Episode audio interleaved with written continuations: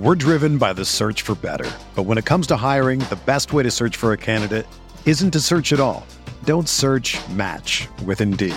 Indeed is your matching and hiring platform with over 350 million global monthly visitors, according to Indeed data, and a matching engine that helps you find quality candidates fast. Ditch the busy work. Use Indeed for scheduling, screening, and messaging so you can connect with candidates faster. Leveraging over 140 million qualifications and preferences every day, Indeed's matching engine is constantly learning from your preferences, so the more you use Indeed, the better it gets. Join more than 3.5 million businesses worldwide that use Indeed to hire great talent fast. And listeners of this show will get a $75 sponsored job credit to get your jobs more visibility at Indeed.com slash BlueWire. Just go to Indeed.com slash BlueWire right now and support our show by saying that you heard about Indeed on this podcast. That's Indeed.com slash BlueWire. Terms and conditions apply. Need to hire? You need Indeed. With threats to our nation waiting around every corner, adaptability is more important than ever. When conditions change without notice, quick strategic thinking is crucial. And with obstacles consistently impending, determination is essential in overcoming them. It's this willingness, decisiveness, and resilience that sets Marines apart. With our fighting spirit, we don't just fight battles, we win them. Marines are the constant our nation counts on to fight the unknown. And through adaptable problem solving, we do just that. Learn more at marines.com. The baseball season is go, go, go. It's nonstop, relentless for every night, six straight months, and then hopefully another month in October. You also have work, friends, family, and a million other things going on. That's when you reach for a Coors Light. It's made to chill. There's only one beer out there that's literally made to chill, and that's Coors Light. I mean, the mountains on the bottles and cans even turn blue when your beer is cold. Is there anything better than opening up your refrigerator after a long day, seeing that icy cold Coors Light can or bottle in your fridge? The answer is no, there's nothing better. That's why when it's time to chill, you choose Coors Light. It's mountain cold refreshment made to chill. Coors Light is the one I choose when I need to unwind. So that's why when you want to hit reset, reach for a beer that's made to chill. Get Coors Light in the new look delivered straight to your door with Drizzly or Instacart. Coors Brewing Company, Golden, Colorado. And as always, celebrate. We are breaking down all aspects of Yankee baseball. This is the Bronx Pinstripe Show with your hosts, Andrew Rotondi and Scott Reinen. Let's go. Moved up from across the street, head down to a different beat. Woke up, this is it for me. I gotta What's up, everyone? Welcome to the Bronx Pinstripe Show, episode 360. I'm back. I made it back from Chicago. Scott and JJ, you guys uh, filled in last week, spent the entire time bashing me, which I was not too appreciative of. You know, after everything I went through trying to get home from Chicago, popping in some headphones for the flight home, listening to the two of you talk about me, and I couldn't say anything you know, it's just annoying. It's just really annoying. And I hate missing episodes, especially when big things happen, like uh, more ejections or. I mean, that's like or- common practice these days.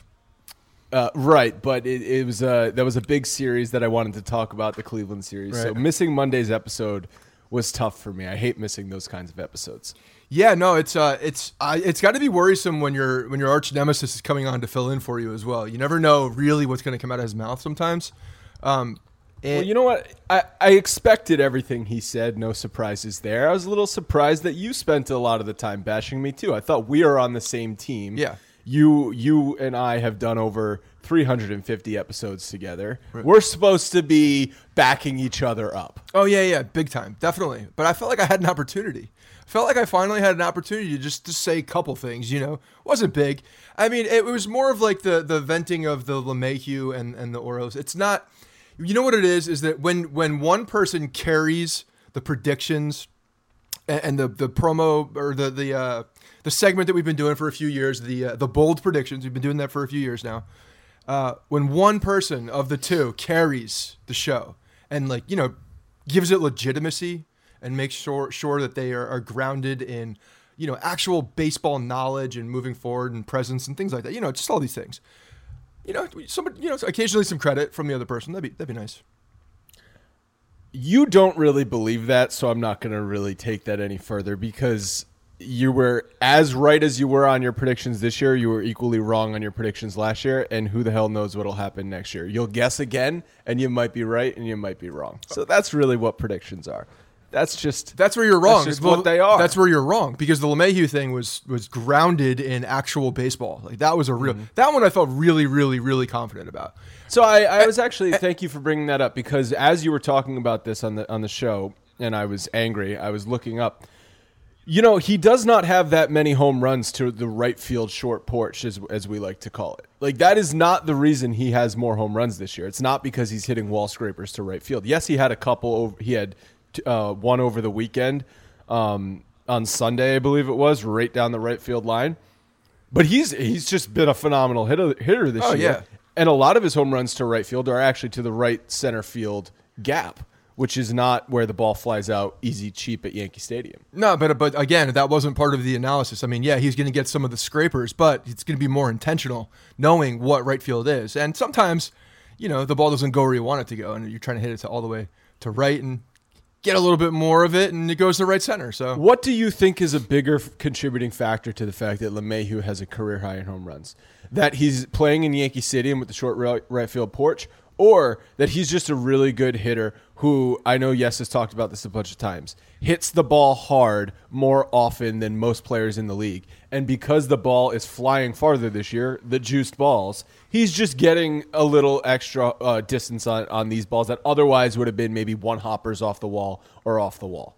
lots of lots of factors to it. Lots of factors to it. The ball being juiced definitely like helps. whatever it is, they're home runs. They're home runs. The ball so being fine. juiced, the ball being juiced is going to win my playoff bet. That's that's that's what's going to happen. It really is. It's gonna. You're gonna hit 25, no problem. But but quickly. Um. So I like I said, nightmare trip from from Chicago back to New York. I I finally landed over 24 hours after I was supposed to land, and last night around midnight. So Wednesday night around midnight, my bag finally arrived.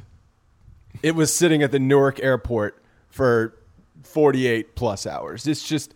At least it was. Utter- at least it wasn't the reverse side in your home without your bag, rather than being in Chicago without a bag. That's That, that is true. Although I spent one night in Chicago without a bag. yeah. Well, it doesn't sound like a good trip. No, and uh, I, like you said, I, I did yell at a couple uh, customer service agents, and you know what I found out is that airport customer service agents, all their job, all they're trying to do is pass you to the next customer service agent that's closer to the airport exit. So then finally, when you're talking to the final person at baggage claim, and they're like, you know, you have two options here, you can leave or you can go F yourself. You're just like, okay, fine. I guess I'll leave because the exit's right there and I can't yell at anybody else. That's all they're doing. So I don't know if you remember. I think it was last year when I had. I almost got booted out of an airport because, and I was being relatively cordial. I was just asking a question. That's it. I was just asking. I mean, I don't ever have a tone. You know, never. So there's no. It's not like I, I was asking it in a certain way. But but yeah, when you're at that, like the the, the other option that I think is, is a very good possibility, which kind of goes into your two options, is not get filmed while saying anything out of their mouth as well on a camera. So if they see any of that, they're like, oh, shut down, shut down. And uh, yeah, they can do nothing. So that's my my thing is they can do nothing. I know they can do nothing. They're just a messenger. Uh, but they tell you they can do something, which gets you to the next person because the lady upstairs told me. I rerouted your bag and it is downstairs at baggage claim. And then I get downstairs to baggage claim, and the guy's like, No, they have no ability to do that upstairs. Your bag is on the plane going to Newark tomorrow. Sorry, sir. I'm like, What the hell? Yeah, no. I guess I'm sleeping in this and I'm going to CVS to buy some toiletries. yeah, that's frustrating when they uh, when they just lie to your face. Yeah. What are you gonna do? Yeah. Tell people about. Uh, we got a couple exciting things going on. Obviously, the August 31st event. Quickly, uh, update on that. Yeah, so August 31st event. The tickets are still for sale. We're still uh, going to sell them probably through the weekend. So if you have not gotten your tickets and you're uh, grouped together, you're waiting entirely too long, go get it. Uh, go get your tickets. Go get them. 205 is the section that we always sit in. Obviously, this game is versus Oakland. We've seen what's happened in the past couple games. These are uh, these are contentious games. We need to give them some payback. I think you know when they come into the Bronx. So it'll be a, a good game on Saturday. Uh, we normally do the pregame at the dugout. A little different this year. A little different this uh, this particular episode episode this event. We're going to be over at Billy's. Um, we're, we're doing some stuff with Blue Point where we're going to get some drink tickets on top of the uh, all everything that you're already getting. So you're getting some uh, some pinstripe pilsner uh, at the pregame uh, courtesy of Blue Point, and the rest of it is going to be you know similar to what we what we've done. We've done the t-shirts, you get the beer, uh, you get the hot dog in the stadium, and you sit with us in section 205. So it's 69 bucks. The value is insane. Go uh, go grab up the t-shirts are up. I think I put them on the website, so they're on the website. You can see them uh, on the event page, and we'll put them on What social at some point. What are they? They say we are I know what they are, but tell people. we are savages in the Bronx. They're white shirts with uh with with pinstripes. So uh, cool shirts. The it looks good, and you know that's kind of what we are. The fan base. I, I I think we all identify with this savages thing, and uh, I think it's spreading into the stands now. So pumped up for that. And then obviously uh, the the big news around the uh, Bronx pinstripes chat rooms and, and everything inside here is uh, Cameron Maybin. We're doing we're doing some stuff with Cameron Maybin. We're working with uh, with him and his team on a fundraiser that is going to be we're raising money with t-shirts. We uh, designed some shirts. Uh, the the big one called Hug Season. Basically, his arms going around uh, the le- the words hug and then the letters S C uh, S Z N. Uh, it's a cool design. Not to be confused with Susan. Not to be so, which someone confused that. What? Why are we hugging Suzyn Waldman? I said you can hug Suzyn Waldman all you want. I kind of hug I kind of like the double meaning of it though. um, but yeah, go check them out. They're all over the website. They're pretty much everywhere you can go. If you see Bronx Pinstripes, you'll probably see the Cameron Maybin shirt. Um, he's wearing it. He's uh, there's there's pictures that came out last night of him. He's wearing it on the uh, R2C2 podcast, which he's co-hosting this week. So there's a lot of good things happening uh, around that. You know what's wild about Cameron Maybin? Like I remember the first game he played for the Yankees. It was in San Francisco, and it was after Clint Frazier went down, after Stanton went down, after all these guys went down. And you're like, oh, are we really bringing in Cameron Maybin, who couldn't get out of AAA for Cleveland? And here we are, a few months later, and Cameron Maybin has been such a huge contributor, not only on the field statistically, but also he seems to be an awesome clubhouse guy, and everyone has rallied around him and said what a great teammate he is. He's kind of entrenched in this 2019 Yankee season when he wasn't even on anybody's radar back in April. No, nobody's radar. I mean, like nobody in baseball because he was he was floating around for a little while. You, you- he was like one of those guys that you remember hearing about when he was coming up. Um, big prospect. You know, maybe didn't live up to what everybody thought he was going to be, but um, with with the Yankees, what he's become is just you know a great clubhouse presence. Obviously, like you said, like he's contributing in the field, gives the gives the team flexibility and boon by by uh, you know playing all three outfield positions. So he- he's been an unbelievable addition, and uh, and we're super thankful to uh, to work with him and his team uh, on this hug season shirt. The the proceeds are going to be going to Maybin Mission, which he uh, this this particular fundraiser will be going towards the Dream Charter School in Harlem. Uh, so we're raising money for the for for those guys, which is just an awesome. Uh, awesome uh, school to, to raise some money for, and uh, they do some great things. And I know Cameron does some some good things with them as well. So go check it out. Go on our website uh, or go on the fan shop and go grab a T-shirt. Again, 100% of the proceeds are going to um, this uh, his Maybin mission and the Dream Foundation. So we're not keeping a penny, which is uh, which is it's fun. It's exciting. I've been wanting to do a lot more nonprofit stuff with Bronx Pinstripes, and this is kind of our, our first step into it. So um, we're we're uh, we're happy to uh, to partner with them. Awesome, awesome stuff. All right, so the Yankees are in the middle of a, a little bit of a tough stretch of road games, 19 of 25 on the road. And they've been such a dominant team at home, 710 winning percentage. On the road, still good. They're now at 576 after the loss last night. But you can definitely see the difference between this team, home and road. And I think there's nothing more evident than, like we talked about, CC's home and road splits. Well, turns out Germán has similar home road splits. Um, in uh, i- he's got a 224 ERA at home and a 582 ERA on the road. And you're probably thinking, okay, what is the biggest difference there? It's actually home runs allowed. He's allowed double the amount of home runs on the road than he has at home, which doesn't make any sense because Yankee Stadium is a home run hitting park. And I know you play in a lot of road parks that are home run hitting parks like Camden Yards, but you're also playing in parks like Oakland, which does not yield a lot of home runs. Unless you're playing And- the Yankees, and it seems like it does because these guys are hitting the ball out like crazy. but, uh, his walk rate and strikeout rates are very similar home and road. Um, so it's it's just the major difference is he's getting hit harder on the road than he is at home. I don't know if it's a comfort thing. Maybe feels better on the mound at Yankee Stadium. It, maybe he just sleeps better at, in New York. Like there's a number of th- thousand different factors that it could be. But we've got a big enough sample size now where 56 innings at home, 65 innings on the road. He's a completely different pitcher. Yeah, and uh, and the other night when we were you know just watching his uh, just watching his start, you could tell that he wasn't as sharp. I mean, that was and, and and when you're looking at the numbers too, I think it's hard it's hard to tell, you know, what how a guy is throwing that day, even if it's even if you see some of the uh, the walks to, to strikeout numbers are similar. I mean, he did walk more guys. There's no doubt. He walked uh, he walked two guys. He was he was not around the plate as much when when he was he was he was uh, fighting from behind in the count and uh, and putting the ball over the plate. And that's when they were hitting the that's when they were hitting the ball out. So you know, in that particular start, he was definitely not as sharp, and uh, and you saw the um, he just didn't have command for the zone. I, I made fun of myself because after I did the I stayed up to do the uh, the post game, and uh, what was my analysis? I was like, oh, Germán wasn't good because he didn't throw strikes, didn't get swings and misses, and the ball got hit out or something stupid like that. Well, yeah, obviously, Hold on, hold on. Did the Yankees lose because Oakland had more runs than yeah, them? they did. Yeah, it Oh, was shit. weird. Um, but I mean, that's what it was. It's it's the the stuff wasn't sharp, and he was leaving the ball over the plate. And you know, when when he doesn't have that sharp break on on some of his breaking stuff, and you're not seeing the the big difference between the fastball and the breaking stuff, I think he's more hittable, especially if you're not over the plate. So all of these things, while obvious, are the reason and very very much contributing factors. Um, we lucked out with him because he almost caught a cleat and, and did something bad to his leg and foot. It looked like uh it looked like it was just another thing for the Yankee season with this injury bug. Uh, but we lucked out, I think, and, and he was all right. he said after the game the extra rest because he was pitching on two additional days rest did not negatively affect him. I don't know how it would.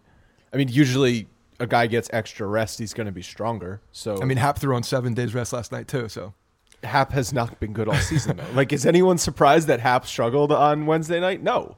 Like, we're at the point with Happ where everyone's given up on him. So no one's mad at Jay Happ anymore. He goes out there, he gets four or five innings, he gives up a bunch of home runs, and leaves with the bases loaded. It's like, yep, that's what Jay Happ does. yeah, no, I mean, you'd think that maybe the extra. I'm just saying, extra rest not helping anybody in Oakland. Uh, maybe next time give J Happ like 42 days rest, see what happens. it's yeah, you know, there's a lot of contributing factors here. The the the ball being one of them, and I think it's it's flying out. And and if you're if you're not on your game, I mean, look at Ver, Verlander. I know he he's given up home runs in his career too, but they were they were showing the list of pitchers. Uh, that had given up the most home runs in uh, the American League, and Jay Happen, an elite company there with uh, with Well- with with uh, with Verlander neck and, And neck. Fiers, Fiers, who pitched last night for Oakland, has also given up. I think it was 22 or 23 home runs coming into the season. The biggest difference between Happ and those guys, he hasn't lost a game since like Fiers- May. But but also innings pitched. They've pitched way more innings than J Happ. Yeah. So J Happ's home run per nine innings is far greater than those guys. And I'm sorry, yeah, Justin Verlander's giving up home runs. It's a lot of solo home runs because he's still striking out a boatload of people and pitching deep into games, and his ERA is still fantastic. Exact- It's just he's he's been a flyball pitcher his whole career because he's a he's a four seam fastball pitcher, and now instead of 365 foot fly balls, they're go, they're going out of the ballpark. Right. Uh, Cone was talking about that last night on the broadcast. Uh, I thought it was an interesting conversation that probably isn't getting enough attention. The the guys that are predominantly fastball pitchers, the ones that, that do rely on the uh, the fly ball to get out and to get deeper into games. You have ground ball guys, you have uh, outfield or uh, pop fly guys, and then you have strikeout guys. And a lot of times the the um, the fastball guys they will rely on strikeouts and and the uh, and the fly out. Medium deep, medium deep fly balls. And those medium deep fly balls, like you said, are going out of the park this year. So they become very different on on paper, very different on the mound. And like last night, just watching Happ, and I know he's been struggling all year. Um, but we've also talked about how kind of like you know he's that cerebral type guy who, who's like a just can think you you think you can just figure it out.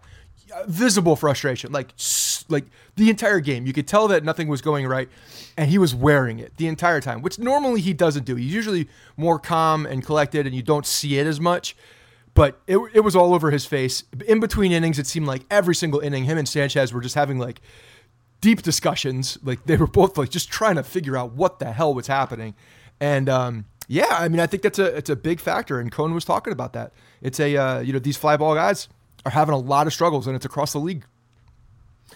and, and I know what Happ is probably going through. He he knows that he's there, barring another major injury to this rotation. J Happ's not pitching in the playoffs. He might not even be on the playoff rotation. So he is trying desperately to figure anything out between now and the end of the season to show the Yankees management that he can at least be on the playoff roster.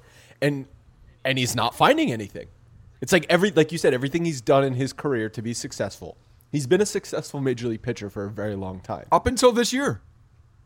Right. He's Yes, gone through he's struggles. ups and He's gone through struggles. He's gone through struggles. He's gone through ups and downs. He's been better some years, worse some years. But when you look at his last four seasons in the American League East pitching for Toronto, he's been a very, very good pitcher. Yeah. And he's been a very, very bad pitcher this year. Any way you cut it, J Happ's been bad this year. There's no way to doubt it. There's no way to go around it. And I mean, we've talked about this in the past when you're looking at the stuff, or you're looking for diminished, uh, you know, uh, stuff on, on, on his fastball, the, the pitch that he uses. And and while I, I think it's down a little bit, it's not it's not much. It's not like it's a he's fallen off the face of the planet. It's not that. That's not what's happening. Balls just fl- balls. So look at the ball is difference different. between 2018 to 2019. I I can't imagine there's much of a difference in J Happ's, um, like you said, stuff between 2018 2019. No, there right? there there really isn't. We we've we've done the the analysis on like on, the fastball Yeah. numbers and and the spin rate and all these things. Like spin rates pretty close. Spin rates comparable, velocities comparable. If anything, there's a, just a slight decline which comes with age, but it should not be this sort of drastic drop off where he turns into not even not even a league average pitcher. He's below league average pitcher this year. So yeah, the ball might be the biggest contributing factor. And I don't want to just I'm not completely excusing J Happ because everyone's got to pitch with that baseball, but he's got to figure something out. If the ball doesn't change next year, he's not going to be any better next year. It's going to be the same thing. I- and and you I think the ball's going to change. You think it's going to change back to the other way? You think there's going to be an overcorrection? I mean, you might be right. I don't know. I mean, score everything is up this year. We've talked we talked a lot about this this home run thing. It's like, oh, scoring. Well, scoring's actually up this year. Yeah. Uh, the ERA. Um, I know Frank was was posting uh, these statistics because he wrote an article um, a couple days ago. The league average ERA is like four point five something. It's, it hasn't been this high in in like years. So I don't know how you do this, but it's going to be addressed. There's no doubt about it. And and uh, because they've they've made changes every offseason to go with a, a you know a tighter ball or however how you know however they're juicing it, they can certainly make an adjustment to go back. Right? Like they they they have the specs for the 2018 ball right somewhere. they're they're they're under lock and key somewhere or the 2017 ball. I mean, there's a, there's ability to, to to do this and to manufacture something that's that's a little different and to at least make some kind of a concerted effort to raise the seams or whatever the heck it is. Um, I do think there's going to be some kind of adjustment because you know the the players union uh, is probably I, I can imagine the players union in this offseason really bucking up about this. Although Yeah, pitch- although the pitchers are not happy. Although the You're offense starting- is happy. the offense is happy, but uh, you're starting to get pitchers rallying together, like you saw around the All Star game, talking about the ball. Yes. and how this is this is ludicrous. Yes. So, uh, so they don't want uh, baseball doesn't want that. They don't want any any negative uh, publicity. But uh, after Happ, I want to talk about how Chad Green comes in with the bases loaded. He, he allows one of the runs to score, but but he pitches three innings, which I think is interesting. I don't know if this is they're starting to stretch Chad Green out more, maybe using him as an extended opener to set him up for an extended opening situation. Are you going to say super opener? Are you going to go there? No, I'm not going to say super opener. Okay. He's just an extended opener. He's not quite a super opener. so we're so we're that's the bridge between opener and super opener is extended got- opener. You've got you've got. Oh, I love it. I love I Here, love more. Let me break it down for I you. love more of them. Let's keep going. Sh- short opener. That's one inning. Oh, Jesus. Standard opener, two innings. Extended opener, three innings. Super opener, four innings. Shitty starting pitcher, Five. four plus innings. Oh my god. Um yeah, no, it's uh it is an interesting you know when you're looking at what's happening with him, uh, the fact that he came in in that game alone is is interesting. Uh, but that he goes 3 innings. Yeah, I think there's an uh I think they're trying to get everybody to 4 innings. I think we're trying to get as many 4 inning guys as we every could possibly have. every yeah. pitcher on the roster, four innings. Yeah, yeah. It doesn't like the every starting pitcher four innings. Like you're you're probably not going to get into the fifth because if there's a third time through the lineup, probably not going to see you. So yeah, we're we're becoming a four inning team. This is the new thing, and it's not going to be open. The word opener is not going to be involved. They're going to come up with something else. It's going to be something different, uh, something totally different. They're gonna coin it. It's gonna be trademarked, and it's gonna be one of the one of the. Um, Can we think of it now? the nerds? Can we think of it now and put it on a T-shirt so that everyone we beat everybody to the punch. Beat everyone to the punch by 42 seconds. Yeah, yeah. And then We- you know we're rich. Let's head them off with the past, Uh-huh. and uh, and figure it out. But let's just not say it on air. Right. Uh, but I like I, I do agree with you and what you guys were talking about last episode that um, they're just trying any way to get outs. And it doesn't really matter who they come from or how they come from. Uh, you just need outs. And if Chad Green can, can give them nine outs in a ball game, then great. Because Chad Green's not going to be pitching if he opens or if he starts or if he super opens. He's not going to be pitching the next day anyway. So what's the difference? If you can get instead of six outs, you can get nine outs, even better. I mean, I guess, but it kind of at some point you're you're starting to defeat the purpose of why it's intended. I mean, the whole reason for these guys to be in there in short amount of times is to go through the lineup uh, one time to get their best stuff out of one inning. You know, like put out a fire and go on to the next very good savage that you have in the bullpen. Yeah, the problem with that though in the playoffs is okay. So Chad Green goes one or two innings in an opening situation. Who are you going to next? You're not going to David Hale or Nestor Cortes against the Cleveland Indians in the American League Division Series. That's not happening. Right. Well, that's why I, I hate the opener for the playoffs because you're going to have more starting pitchers on your on your roster that are have the ability to go deeper into a game. So that's why it doesn't make sense to me because you're not having those guys. You have, or or if you're if you are doing that and and you want to have Chad Green, uh, you know, extinguish the the first inning and get through the the top of the lineup, and then you can bring in someone else who's not in the playoff rotation but is a starting pitcher. So I don't know. I, I still don't like it, but we'll see what happens. Four innings. It, doesn't matter because they're all going to pitch four innings anyway. So who cares? They've uh, this is the first time the Yankees have played the A's since the wild card game, and I, I was reading a uh, MLB.com uh, article by by an Oakland beat writer, and they were he was actually saying this the A's circled this series like as, as we want payback, like they're eyeing the Yankees as saying you bounced us from the playoffs last year. This is this is we got to get retribution. It just happened to take until late August before they they played them for the first time. he used that narrative. He said that that was what they had been talking about or, or like thinking about. I forget I forget the exact phrase, but he mentioned that it's the first time the uh, it was something the headline was something about revenge uh, something about uh, s- partial revenge for wild card game or something like that. Is this, is Start this of his re- narrative though, or is that coming from the players talking I about don't it? I don't know. Well, that makes a What is difference. the difference? It, that makes a difference. It, makes a difference. It makes a difference, but you know it doesn't make a difference. I want to know what they're saying. for my purposes, it doesn't make a difference. I want to know what they're saying. I want to know.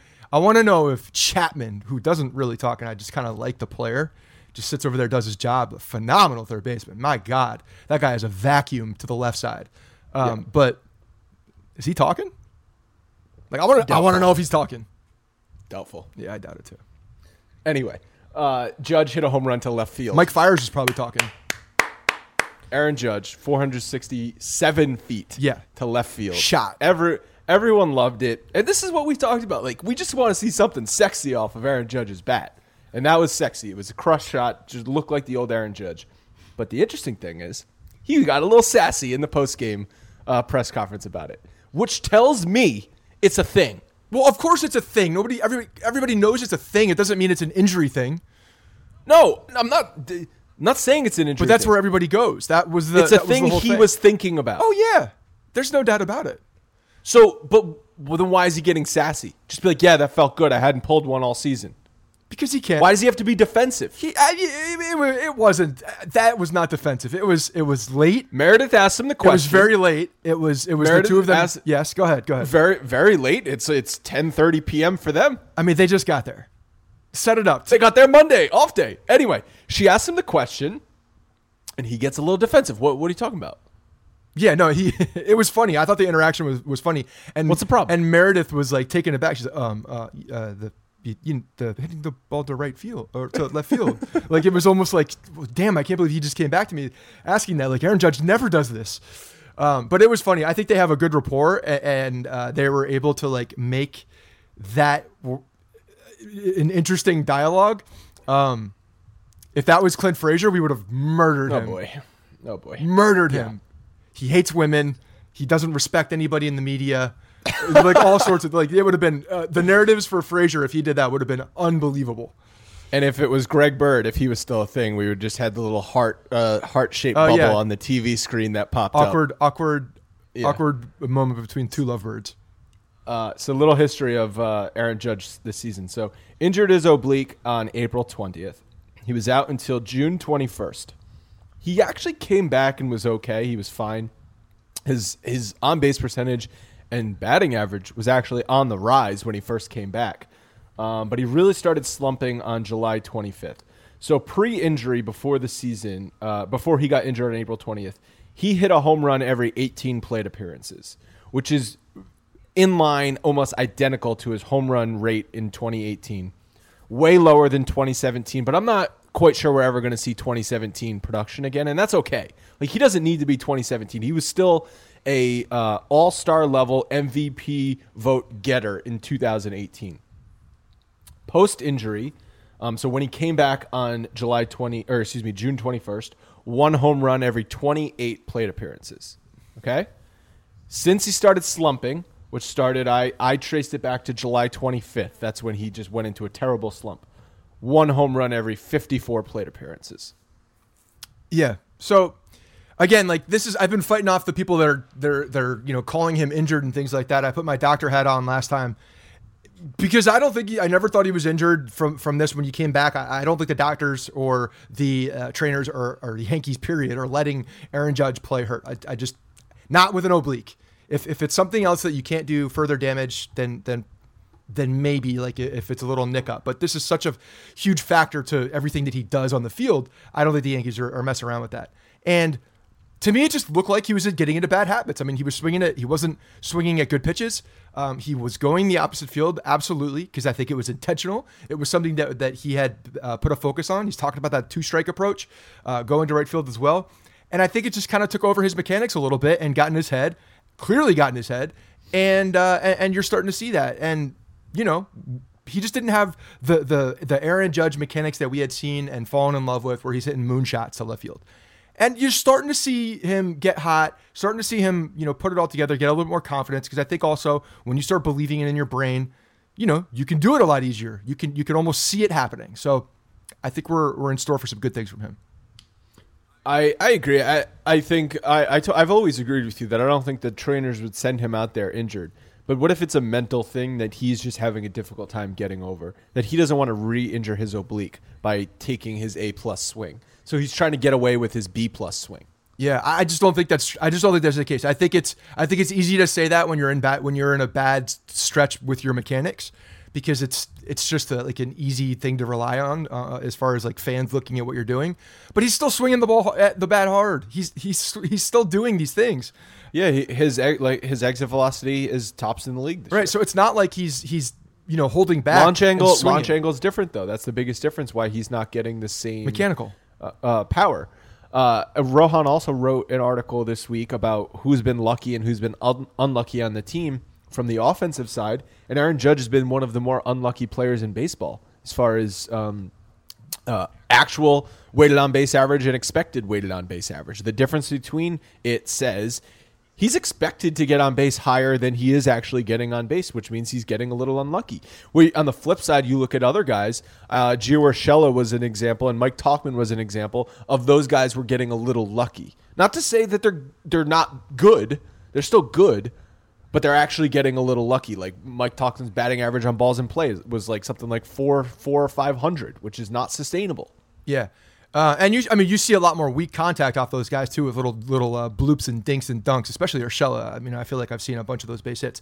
Again, not knocking that, that's fine. Like he's still even hitting the ball to the park. Like eh, honestly, and the production, like any of it, is a is a is a um, an unbelievable, un- unexpected, uh, beautiful piece of baseball. Uh, but he's definitely getting a lot more soft contact that's hitting green, whereas Judge still hitting the ball hard everywhere. I mean, last night hit a rocket to left to uh, the left side to Chapman, who just vacuumed it up and threw over first inning. Like hit the ball very hard, went right to him. Chapman, uh, when you see Chapman play third base, then you realize what a real like. Well, that's not that's that's too far. That's unfair. He is setting the standard. He's that. He's just that very. Him and Arenado are head and shoulders above everybody else. no, it's it's it's crazy. It's just it's even eyeballs, you see it's like, oh, that's not a play that our guy normally makes, and he made it look simple. I mean, it's hard for me to say that about Urshela, though, honestly, because the eye test doesn't say that to me. The eye test says that that Chapman is fluid as all hell to his left side, and and yes, vacuums up balls. Um, but I, I, I just haven't seen anything from Urshela thinking that like that that he's not a very very good third baseman. That's why the metrics don't make as much sense to me. And they were talking again last night um, about range, and you know maybe the the range which you can't really see with your eyes affects the the negative the the the, um, the negative side of his defensive metrics a lot more than people think. So this episode of the Bronx Pinstripe Show is brought to you by CBS Sports HQ. I think we're all aware that sports TV nowadays is full of made-up drama, beating the same topics into the ground and hot takes from people who don't even believe what they're saying. is that really what it is? I never noticed that. CBS Sports HQ is here to change all that. CBS Sports HQ is a network that streams live 24 7, and they have coverage that's just focused on the game. They bring you the latest news, highlights, previews, and reactions to all the on field action. Their fantasy sports experts will give you the info you need to make the right calls for your lineup, and their betting experts will help you cash in on your wagers. Yeah, Scott, maybe you could you check that out, make a little extra cash. There's no fake debates, no politics, just sports for real sports fans. The best news of all, it's free. You heard me right. It's free. I don't mean free for a week or free for a month. No, it's uh, it's totally free. just You free. don't need It's a- actually free. It's just free. It's just free. No money. You No, need- no money. Yeah, you don't need a special cable package or anything like that. There's no gimmicks. Gimmicks. There's no, uh, um, you know, read the fine print here. All you need to do is um, log in. Just open the CBS Sports app and watch anytime from anywhere on your phone or at home or on your Apple TV, Roku, or Fire TV. It couldn't be easier. Download the CBS Sports app and watch CBS Sports HQ today. So Tanaka, this is the third big start in a row for him. Think about it. Toronto, uh, in Toronto, Yankees trying to split the series, and Tanaka had not pitched well in a long time. So that was a big start for Tanaka. And then last time out against Cleveland, coming off the getting demolished, the first game against Cleveland, Tanaka needed to right the ship to say, "Hey guys, we're not going to get crushed in the series." And now uh, tonight, Thursday night, looking to avoid a sweep. Yeah, yeah, I, I like it. I like it. Let's keep testing. This is this is a beautiful thing when you're up when you're up nine plus games in your division. Um, you want to get tested. You want to see what guys are made of. You want to see guys correct their their struggles. And and so far we've been seeing that with Tanaka. He's he's been that guy um, as of late that we needed, I think. And and you know the he served as the stopper from uh, from that route in Cleveland, and let's see if he can do it again tonight. I think it's a it's a good test. I, I like I like the situation. I don't like losing two games in a row, but I like the situation that Tanaka's in right now, and and to see if uh, you know what we can do here and string another good start together. They're also running into Oakland at a bad time. Yeah. As far as Oak- Oakland's a hot team, they just they just took a series from Houston. I know they're not going to win the AL West, but they're currently in a wild card spot. Oakland is. And they're I mean, and obviously they're putting up bulletin board material all over the all over the place. This is a revenge. They series. hate us. They're it's yeah. I, I thought I thought people were like cool and just like much had you know had good vibes on the West Coast. Isn't that what you hear? Good vibes on the West Coast. No, they're- they're- apparently not. In, apparently in Oakland they're throwing daggers. Yeah, come on. You know Oakland. You know Oakland fans. Those are Raiders fans. They're, they're losing the Raiders is the last season for the Oakland Raiders. They're pissed off people. I don't I don't put for whatever reason in my in my brain like in my head I don't put Oakland A's fans and Raiders fans in like the same headspace. Like I just I can't see them in the same in the same because atmosphere. Okay, I know, I know why. Because you're thinking of the Raiders fan, the big fat guy that dresses up in the black, got spikes on his shoulders. pir- the black pirate gear Yeah. with the spikes on his shoulders, who looks like he's gonna murk you. Yes. And then o- Oakland Athletics fans, what, what are you picturing? An elephant, a guy- clown? a, hippie, a hippie, a hippie with a guitar. Yeah, yes. like like Barry Zito. Literally- Barry Zito still goes to Oakland A's games. Absolutely. The the um I'm I'm thinking of the guy who's playing the uh what's the the Australian horn that we hear the in every game and playing the playing the drums. Yes, there are a bunch of hippies in the outfield playing instruments. That's the Oakland A's fans. You also hear that because there's like 42 people in the stands and the place echoes Yeah. thanks to the big structure out. And are they going to take away that structure in center field? I have no idea. you know? I have no idea. Not keeping up on what they're doing with structures out in Oakland. They need to A lot of concrete out there, though. I know that. A lot They of need concrete. to fix fix the plumbing and get rid of the rat infestation. the um. I, I do. you- Do you mind all the the noise and, and stuff coming in the background? What's the name of that? The horns. Venezuela. It's not. it's not. It's not Fernando Valenzuela. It's something. It's it's something like that. Um. But I. I, So I don't know what the name of the horn is. I forget the name of it, but it's um. So I don't I- mind it. I, I- don't mind it. most of these West Coast because these let's so these West Coast games for a midweek. After I'm recorded, we recorded this podcast at 6:30 in the morning. I'm going to work after this. There is no way in hell I can stay up until two in the morning to watch these games. So I'm usually listening to like the first half of the game while laying in bed, listening to John and Suzyn. And all they do is complain about the noise in like in between every pitch. Oh my gosh, they're la- so loud, John. Can you? I can't even hear you don't do- over the noise. Please don't do that voice. That is a terrible voice. That is a terrible voice. So that is what I hear for like three or four innings as I'm going to bed. So that that is my experience with the Vuvuzuelas out in the Oakland Coliseum. The Fernando Valenzuela of Oakland. It's a um. I don't mind it. I don't know. It reminds me of of for when you're watching a game uh, in. Uh, from like the Caribbean World Series or out in Japan, there's just a lot more atmosphere, a lot more noise. I kind of, I kind of don't mind it. It's, I, I like, I like that different places have their own little factor. So I think that's one of them. Um, but I know people are all, all up in arms and, and being like, it's the worst thing in the entire world. It Doesn't bother me. well, some good news on the injury front, anyway, is that obviously we know Severino faced hitters the past weekend, and he's working towards a rehab assignment, which could come soon. Uh, but Betances, no real updates. He's still a little bit behind Severino as far as the throwing throwing goes to uh, live hitters. Voit is going to start a rehab assignment in Scranton on Friday. So I think this is a big test for Voit to see how he does in game action.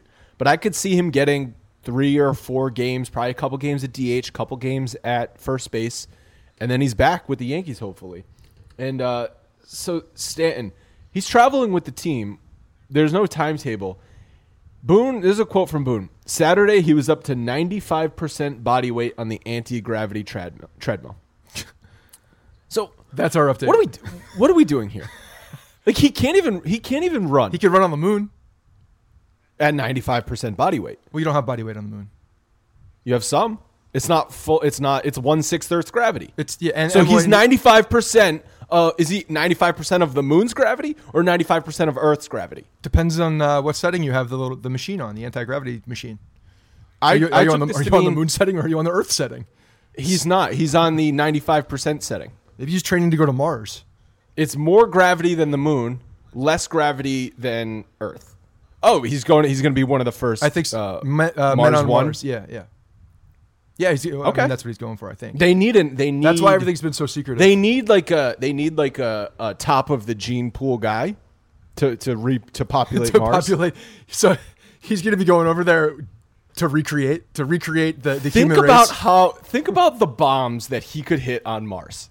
We think the ball is juiced on Earth, on Mars. I don't know what the gravity is like on Mars. Seven mile long home runs.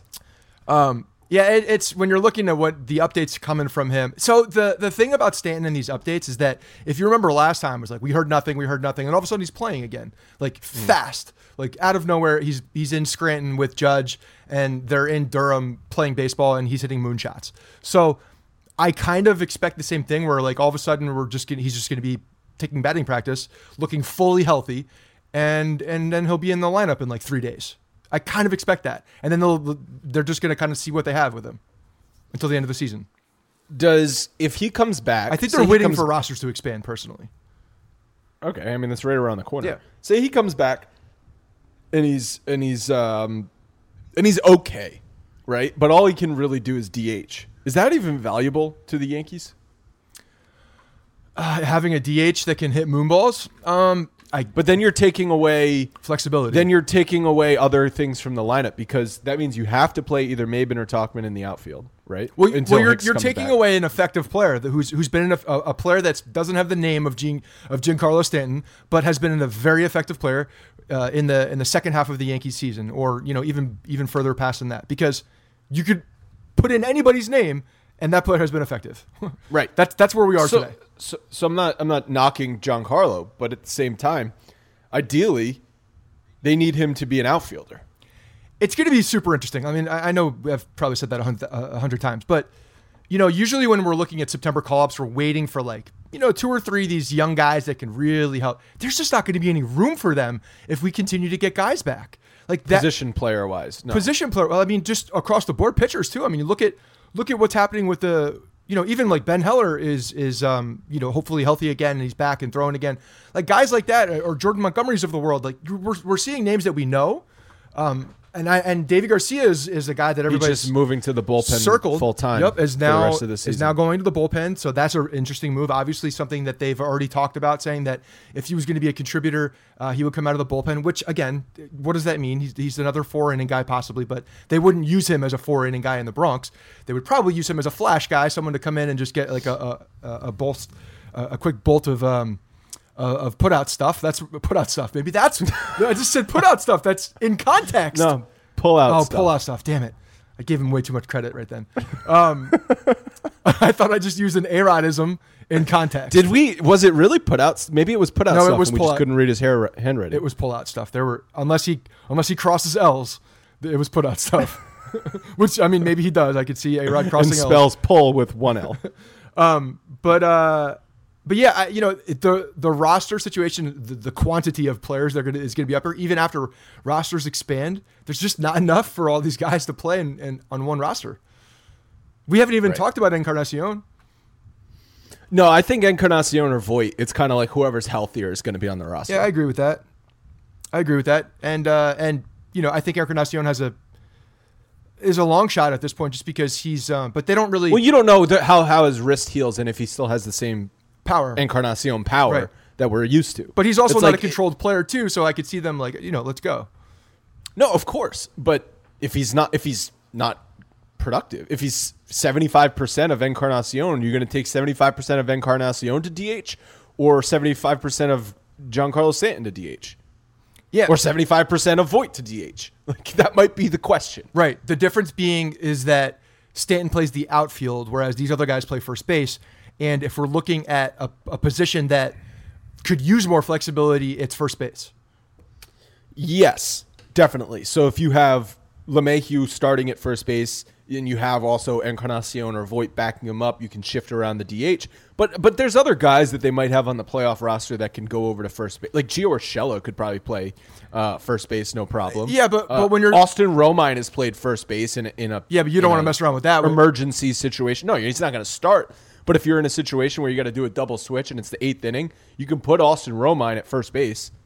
Yeah, I mean, yeah, but that, that's the thing. Like you're you're in a then you're in a tough position though because you're putting your backup catcher at first base. You know, and obviously you don't want to do that or you know or pitch. You know, but the the um it, it does give them flexibilities like you said for that double switch or for and that's really not going to happen until the World Series. But or when you're trying to do a um you know just a late inning defensive shift around by by bolstering your Listen, weird things happen in these playoff games. yeah, it's true.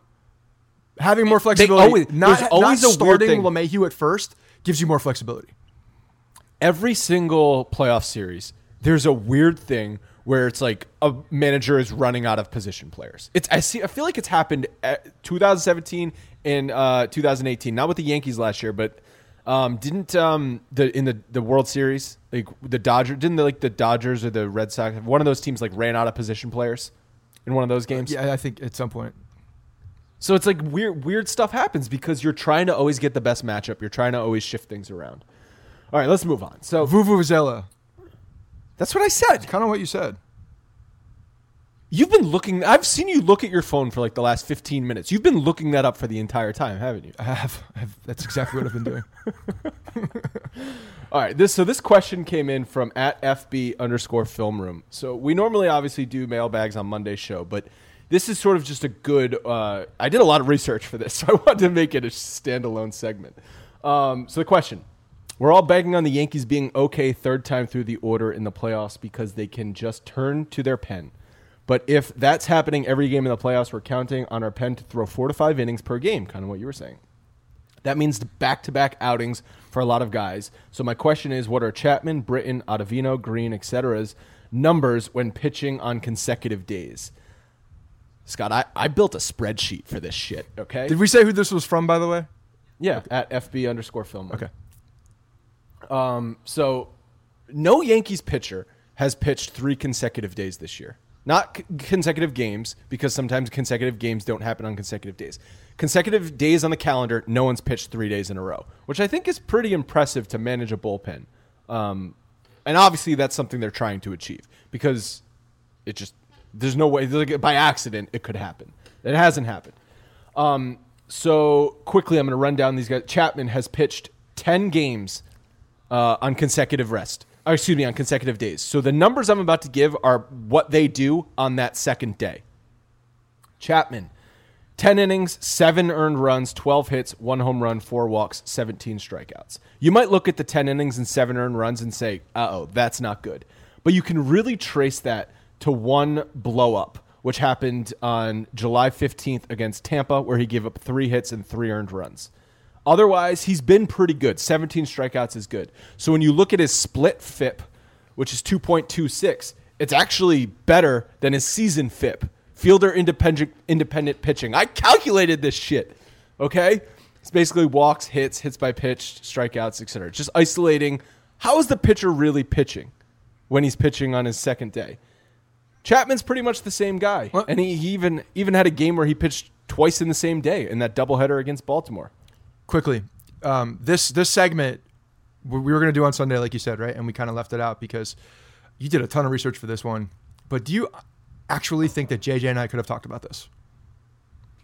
No, not a chance. That's why. I, There's- that's why I. there's it it had it, in my eyes it had nothing to do with you and like the amount of work that you put into it because that's it was impressive the amount we just we would have been throwing numbers out there that would have meant absolutely nothing to either one of us and we would have looked at each other like complete idiots Right. That JJ would have looked at FIP and been like, "What is FIP? How many wins does he have on his second day?" Like he wouldn't have even gotten that far. he wouldn't even. He would have just dismissed it immediately. Do you dismiss this stuff? No, I, I think it's interesting. I just I just don't go to that place uh, automatically. But when it's in front of my face, I think it's super interesting. Chapman. So his ERA is not good, but when you isolate his what he's actually doing on that second day, he's still an effective pitcher. So that's good news. Britton, uh, in uh, nine games, he's allowed two, two earned runs. The real bad thing here is the walks, nine walks, Which is out of which is out of character for him. The, this year has been definitely. Um, the the um, the walk to, to K ratio is higher for Britton this year than it has been. So when you look at his his split FIP versus his season FIP, it's a little bit higher. So 4.78 uh, split FIP versus 4.13 season FIP. And it's because of those walks. So maybe he doesn't have the same command on day two. I mean, he doesn't.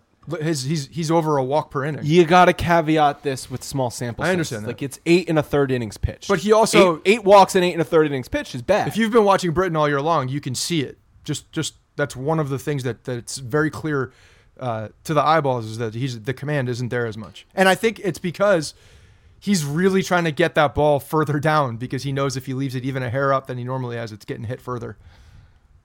So here's a guy, Ottavino, who's been better on his second day. In 10 games, he's pitched 11 innings, five hits, no runs, only three walks, uh, and he's struck out 15. 15 in 10 innings.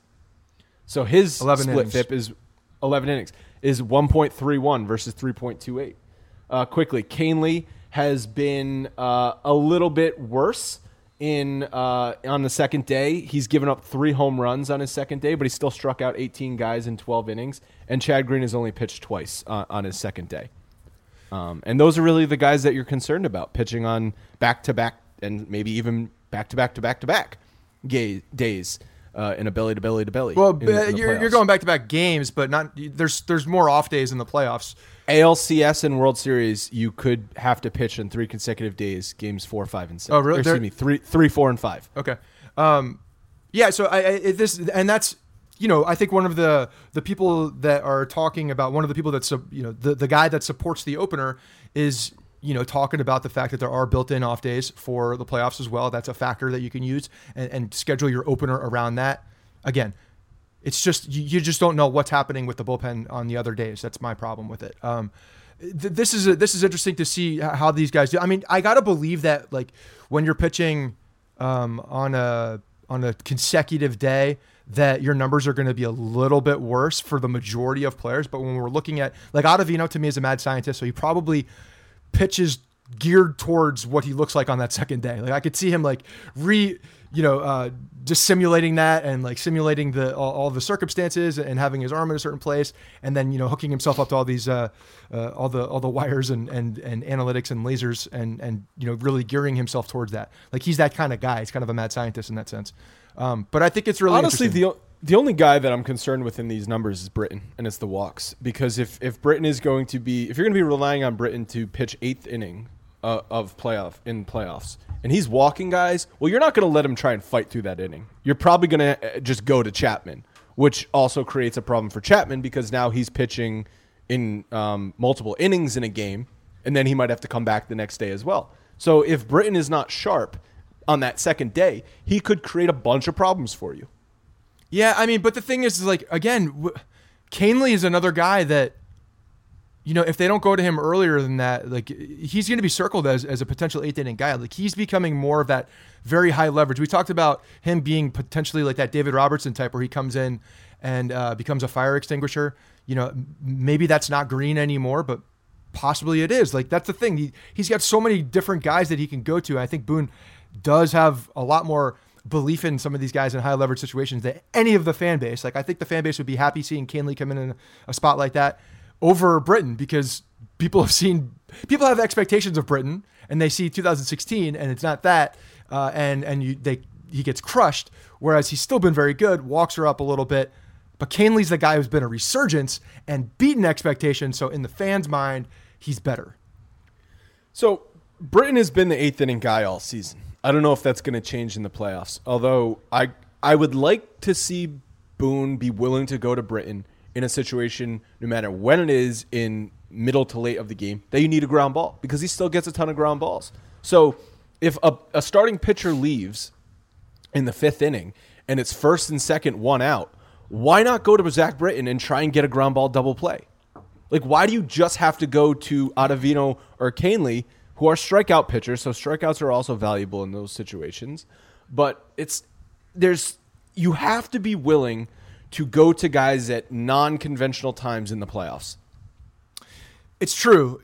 Uh, you just don't want to be in a situation where late in the game, and I know none of the numbers can quantify this, but when the pressure is is higher, when you have everybody on pins and needles in the playoff game, uh, a close game late in the season, or I'm sorry, late in the uh, late in the game, and then you don't have your best pitchers to to be there in the highest leverage situation. you just said you'd trust Kahnle in an, in an eighth inning. right. I I, So I if you're not using Kahnle in the fifth or sixth inning because you used Britton instead, like the game, you can lose a game in the fifth inning. I agree with that. I totally agree with that, and, and it's a matter of if Boone is willing to do that. And I think we've, you know, we've seen managers shift their styles when it comes to the playoffs, especially because they have more of a, uh, you know, an embarrassment of riches in the pen. It's not the same guys. It's not the the David Hales and the Nestor Corteses of the world out there. There are other guys that they trust.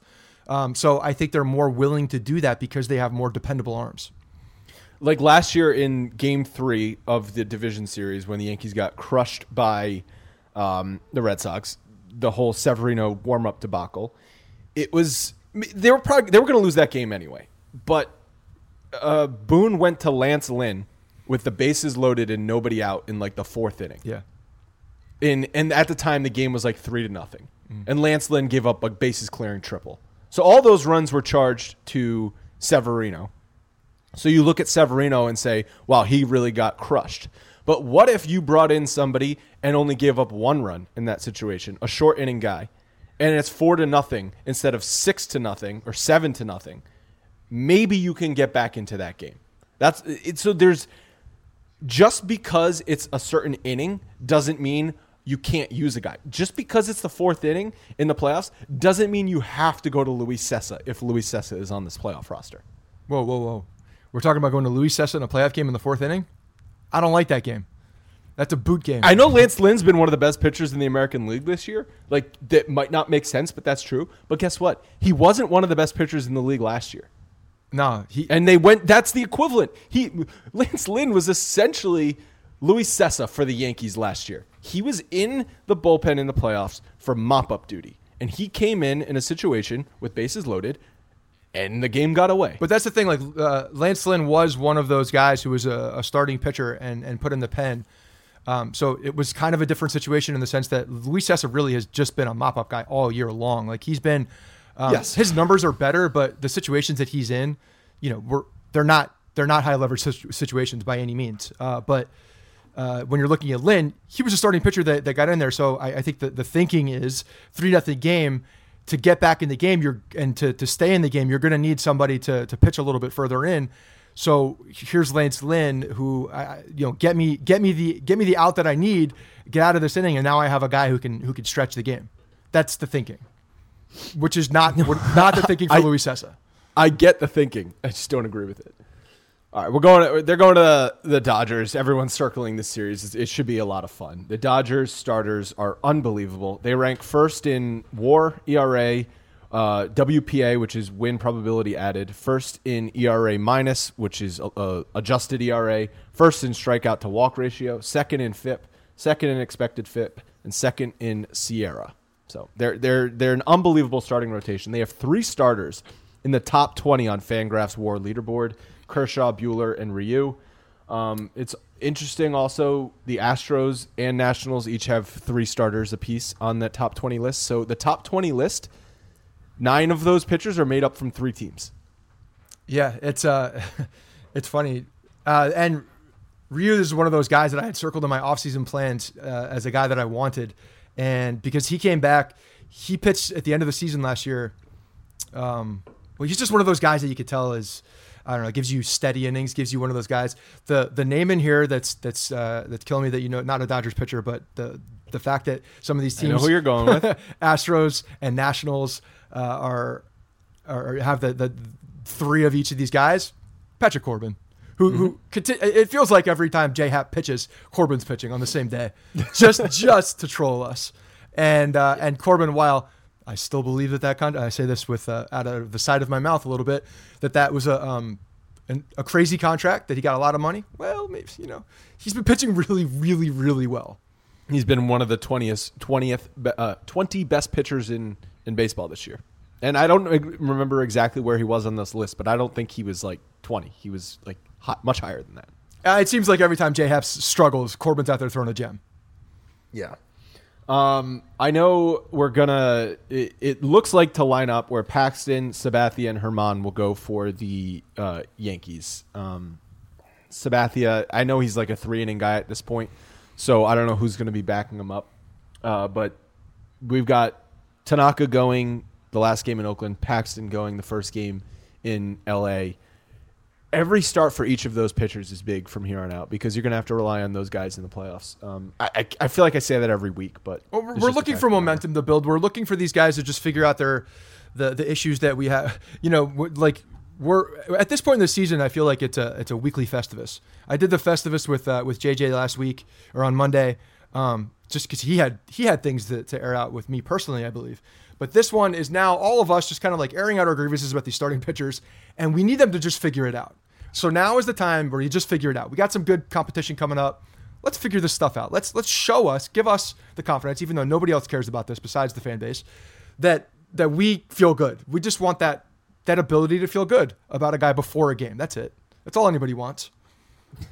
So you can have your heart broken in the playoffs. Yeah, that's all. We just want some. Uh, Would you rather go into a playoff game not having any confidence in the starting pitcher? So if he doesn't pitch well, you can say, "See, I told you so." Or having confidence in the starting pitcher, where your heart is broken if he doesn't pitch well. I know which I know which one you're on. You want this. Oh, you want the yeah. see. I told you so because Of course, that's why. See, okay, this gets to the heart of why you always say I'm negative. This is gets to the heart of why I'm negative. I don't just say you're always negative. It's because you're negative. I'm negative because then it's a win-win situation for me. If I'm right and things go wrong, I get to say I told you so. That's a win. If I'm negative and things don't go what I say and the Yankees win, then I'm happy. So there's no losing for me.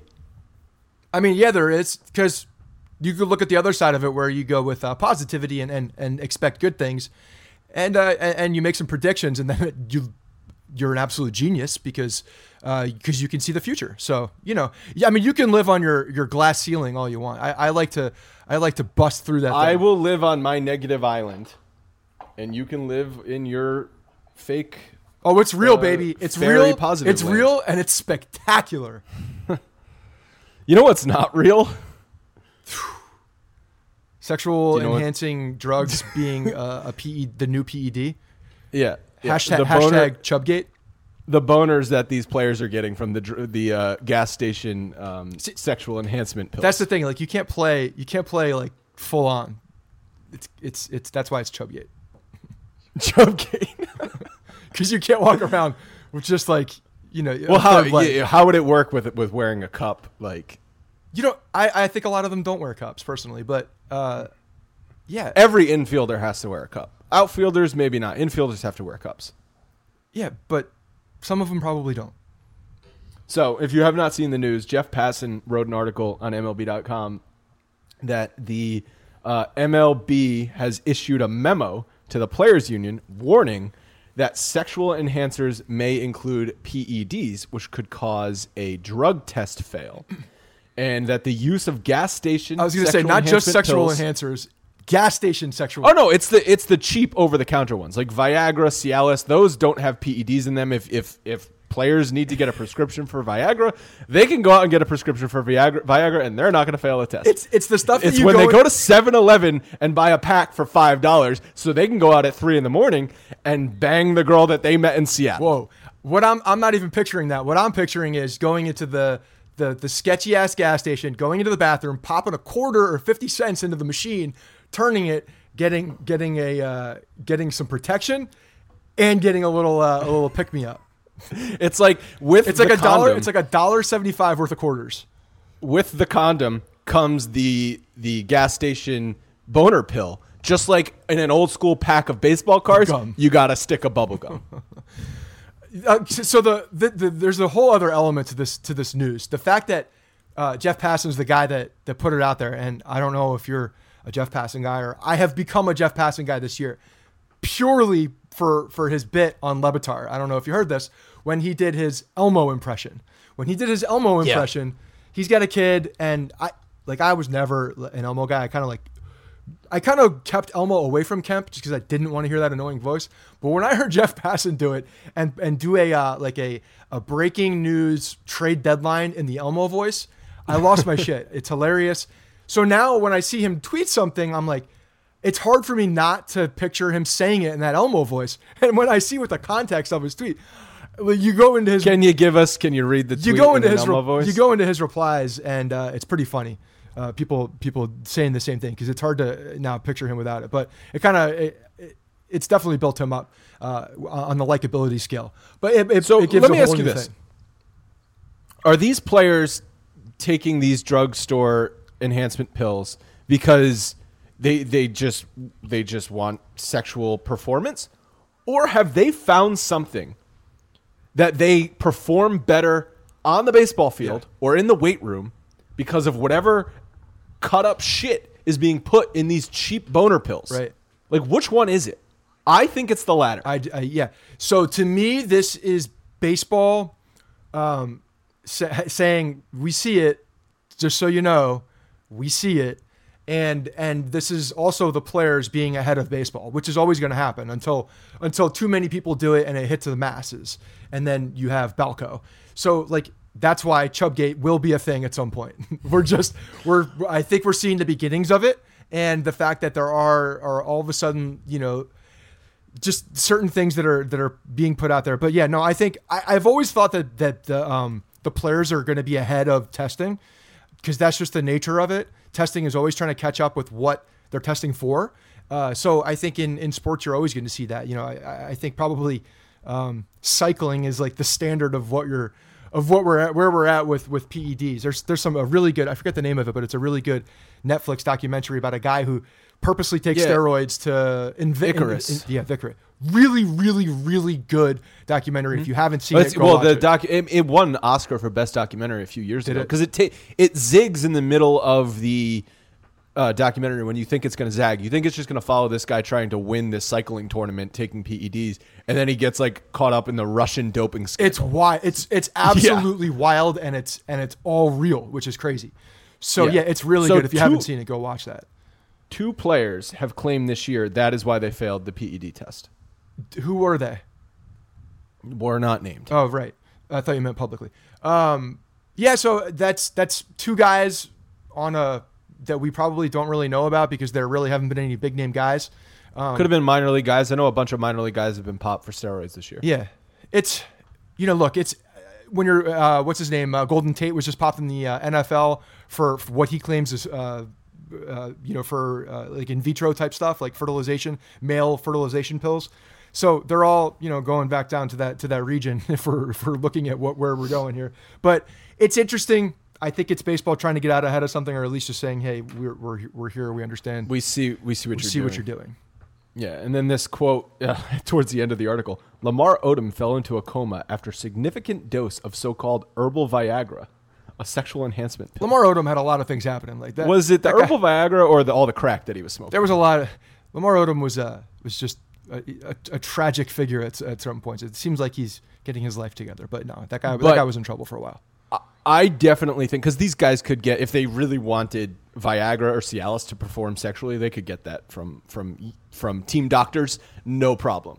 I think like, and maybe this is the cynicism in me. It's not, agree. man. This, these are greenies. This is this. these are the greenies. This is yeah, it's uh, equivalent to a greenie where they take these long road trips, right? They land in they they they land in Oakland and they're playing a late game. Their bodies aren't adjusted. Pop a fake dick pill and let's see what happens out there on the field. We're. I mean, I think at some point you're going to start seeing some of these like these energy uh, boosts, the the four hour energies and things like that. Like, because I, I guarantee these guys are pop like drinking those things like crazy. Um, we're going to start seeing some some different stuff in those. Like, the technology is out there, the chemistry is out there, where, where they can always stay ahead of the testing. How many of these has Tommy Kahnle taken this year? Oh, the dick, the the, the chub pills, uh, a lot. He's going. He has replaced his Red Bull with fake gas station boner pills. they might be custom fitting cups at this point for some of these guys to, you know, protect them with uh, Elongated elongated cups. to. There, there's just there, there's different. I think there's going to be different factors of of, of prote- Hold on, hold on. Uh, tra- training staff, can you can you uh, tilt my cup to the left? I got a I got a leaner. It's just there's so many ways that this is going to go on Twitter. That's going to be amazing, um, and tragic at the same time for some players, I'm sure. But it's it's it's really it's really good content. Would you rather get popped for just traditional PEDs or popped for PEDs because you took one of these pills? Oh, definitely, definitely a chub pill because then I have at least something I can say. Well, I wasn't cheating. But, I- but then you've got the stigma that oh, you can't get it up. oh no, no, no, that's not. I mean, not for these guys. They're just party boys. You're just a party boy. Yeah, I mean that's the counter argument. It's just that like they're they're partying so much after these games. Not all of them, some of them. That uh, like I, I can imagine Tyler Wade dabbling in these pills.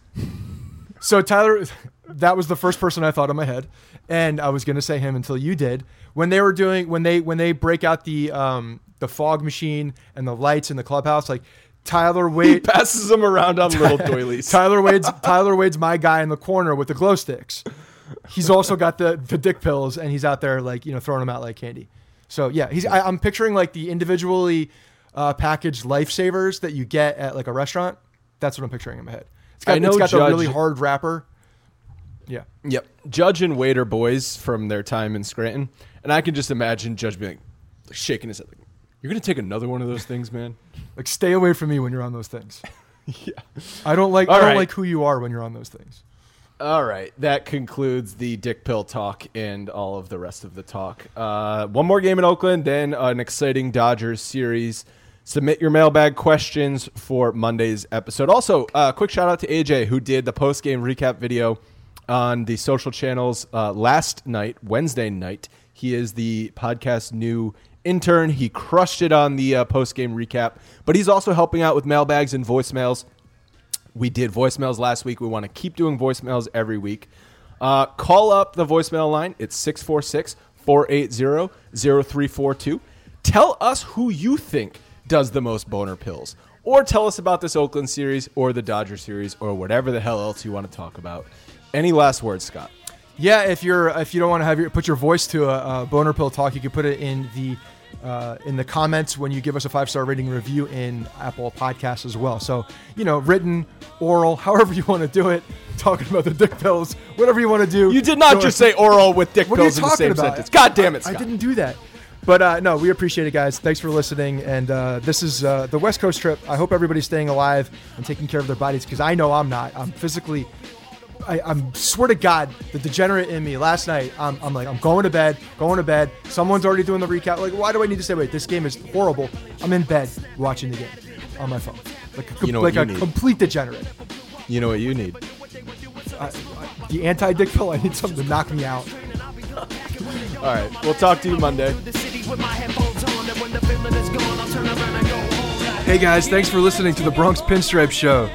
Make sure you find us on iTunes and subscribe so you can get all new episodes directly onto your phone. If you do like the show, we'd love for you to take a minute and give us a five star rating and review in iTunes. It really helps us out and allows us to create more shows. We're on Twitter at Bronx Pinstripes and the same on Facebook. You can always find us there talking Yankee baseball. Thanks again, guys, for your support. Really appreciate it, and go Yankees.